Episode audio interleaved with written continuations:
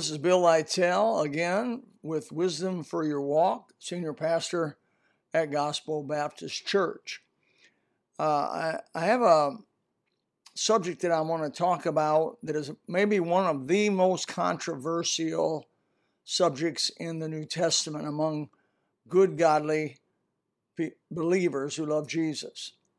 Um, everyone has to kind of settle on what the Bible says in some of these areas of controversy. What I mean controversy is it means good men disagree on something. Um, the liberals, we don't count what they think. They don't believe. They don't have the Holy Spirit. Moderates, even, who knows whether they're saved. But people who believe the literal method of interpretation, they believed um, first mention, last mention, comparative mention of Scripture. They believe in the uh, common sense uh, tools of interpretation.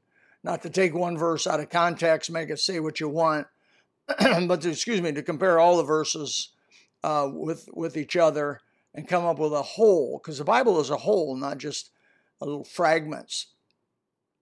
The Bible says no scripture is any private interpretation, and that means no individual scripture says it all. You got to take the whole of the Bible. That's why immature believers have so much trouble, and that is why they mess stuff up, and that's why it's careful. They need to be careful to hold their peace until they become familiar with the Word of God, which would take um, 15 to 20 years of serious reading and study and comparison before they start making a bunch of comments uh, about about the Bible. I would think we need to be careful. Uh, we don't despise youth, absolutely not. We know young people can know things and have great insight, sometimes even more than the old boys. But uh, overall, that's not true uh, the, the age and experience of a person makes a difference in the quality and temperance of what they believe. I want to talk to you about marriage, divorce, and remarriage. Uh, my, my take on the Bible, I'll just give you my opinion. I'm going to show you a couple of quick verses. Uh, this is a lengthy study, could take hours to go through in a classroom, and I'm going to try to condense this in about five, six minutes. The Bible teaches in the New Testament not the Old Testament, but the New Testament teaches Jesus clarified, deepened the responsibility of marriage.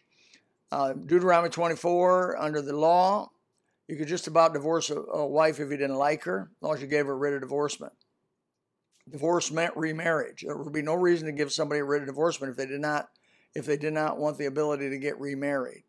So divorce in, inherently uh, has to do with remarriage. Most divorced people I know get remarried. It's just a fact of life. It's also a fact of Scripture. So you read Deuteronomy 24. A lot of people in the New Testament want to go to Deuteronomy 24 and say, oh, there's my guide. Jesus contradicted that. The Pharisees challenged him on it, and he contradicted that. He said that was not the way it was in the beginning. It was Adam and Eve, and that's the way God's model was. It was Adam and Eve for life, till death do us part, rich or poor, sickness and health, till death do us part. So uh, that was the teaching that God originally said. In fact, Jesus clarified it even uh, in Matthew chapter, yeah, Matthew chapter five, Matthew chapter nineteen, um, Mark chapter ten, Luke chapter sixteen, and you can look at them later. I'm not going into them, uh, but what I am going into is a is a is a further clarification of marriage, divorce, and remarriage uh, as we go down through the epistles. The uh, Holy Spirit revealed through Paul, book of Romans, book of First Corinthians uh, very specific command about marriage. I'm not going through the whole context of the uh, seventh chapter of Romans and the seventh chapter of First Corinthians, but I, you're just going to have to do that later. But the context here is uh, the struggle we have between in the flesh, and he says in chapter, Romans chapter seven. Let me read it to you, verses one through three. Know ye not, brethren, I speak to them that know the law, how that the law hath dominion over man as long as he liveth.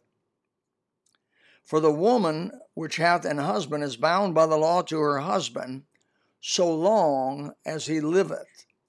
But if the husband be dead, she is loosed from the law of her husband. Conclusion. So then, if while her husband liveth she be married to another man, she shall be called an adulteress. But if her husband be dead, she is free from the law, so that she is no adulteress, though she be married to another man. He's setting up an illustration there of, of being saved by the grace of God. But it is a real illustration. Illustration means nothing if it's not true. An illustration given must be true to life or it cannot be meaningful. So some people try to say, well, it's just an illustration for what he said later in the chapter. Yes, but the illustration must be true uh, or it doesn't mean anything to the application.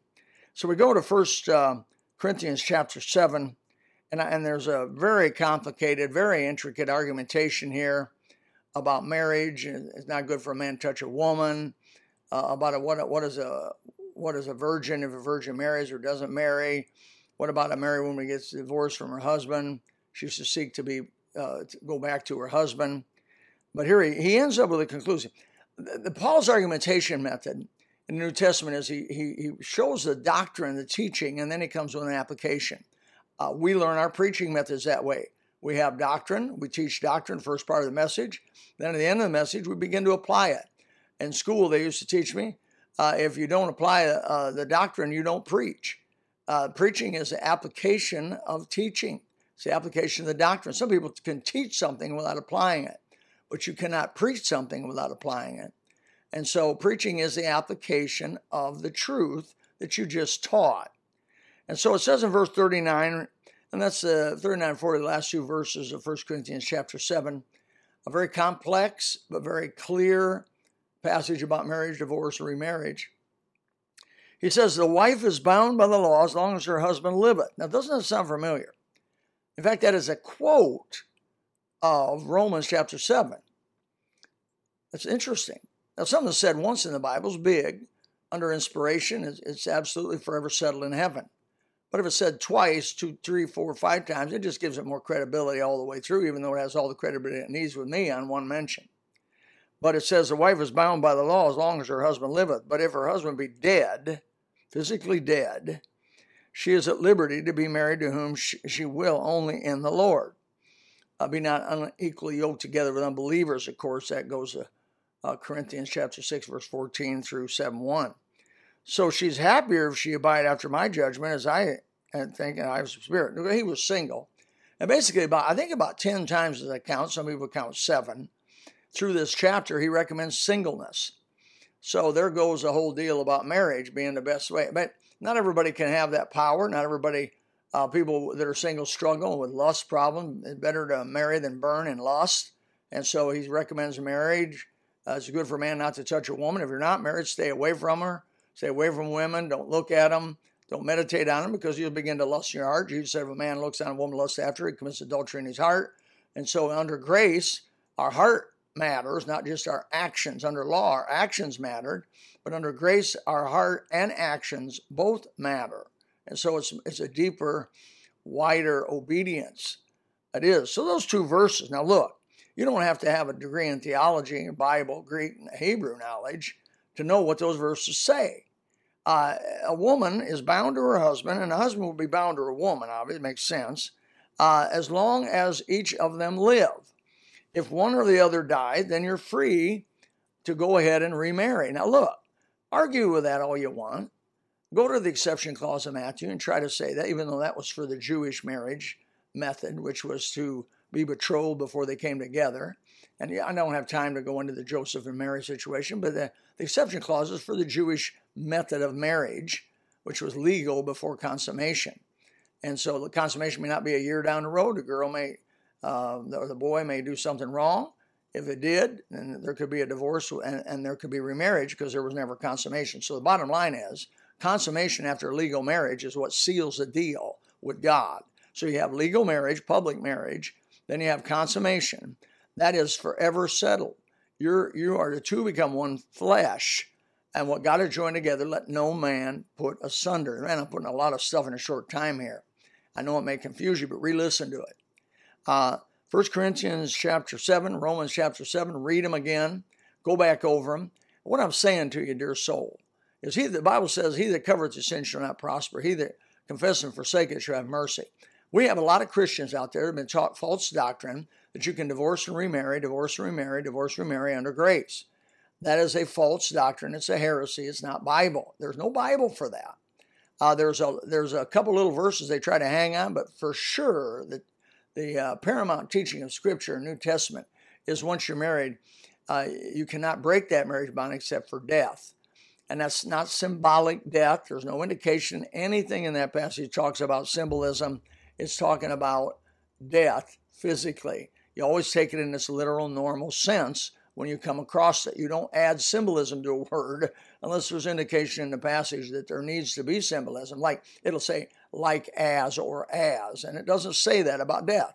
It is death. It's a literal, open, natural method of interpretation. We do everything.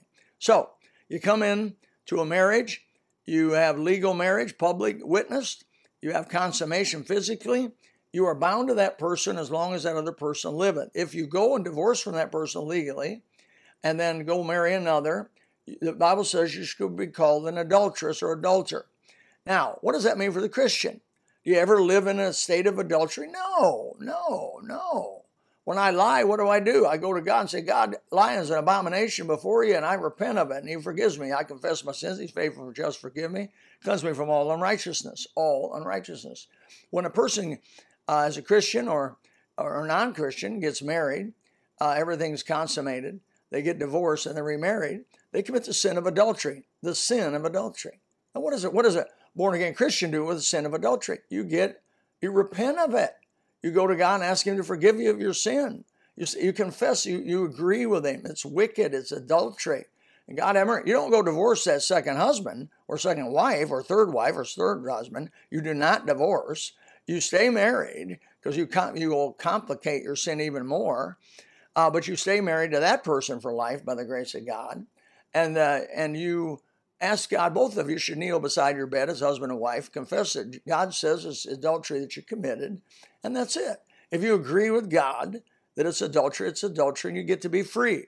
That doesn't mean there are no consequences for sin. That's a whole other topic I'll do later on. Every sin encapsulated in it has consequences this side of heaven. But it does mean that your spirit is free and your soul has been washed in the blood of Christ and you're free. I hope this helps you. Uh, it's short, it's quick, but if you look it over, it's really the whole teaching of divorce and remarriage in the New Testament.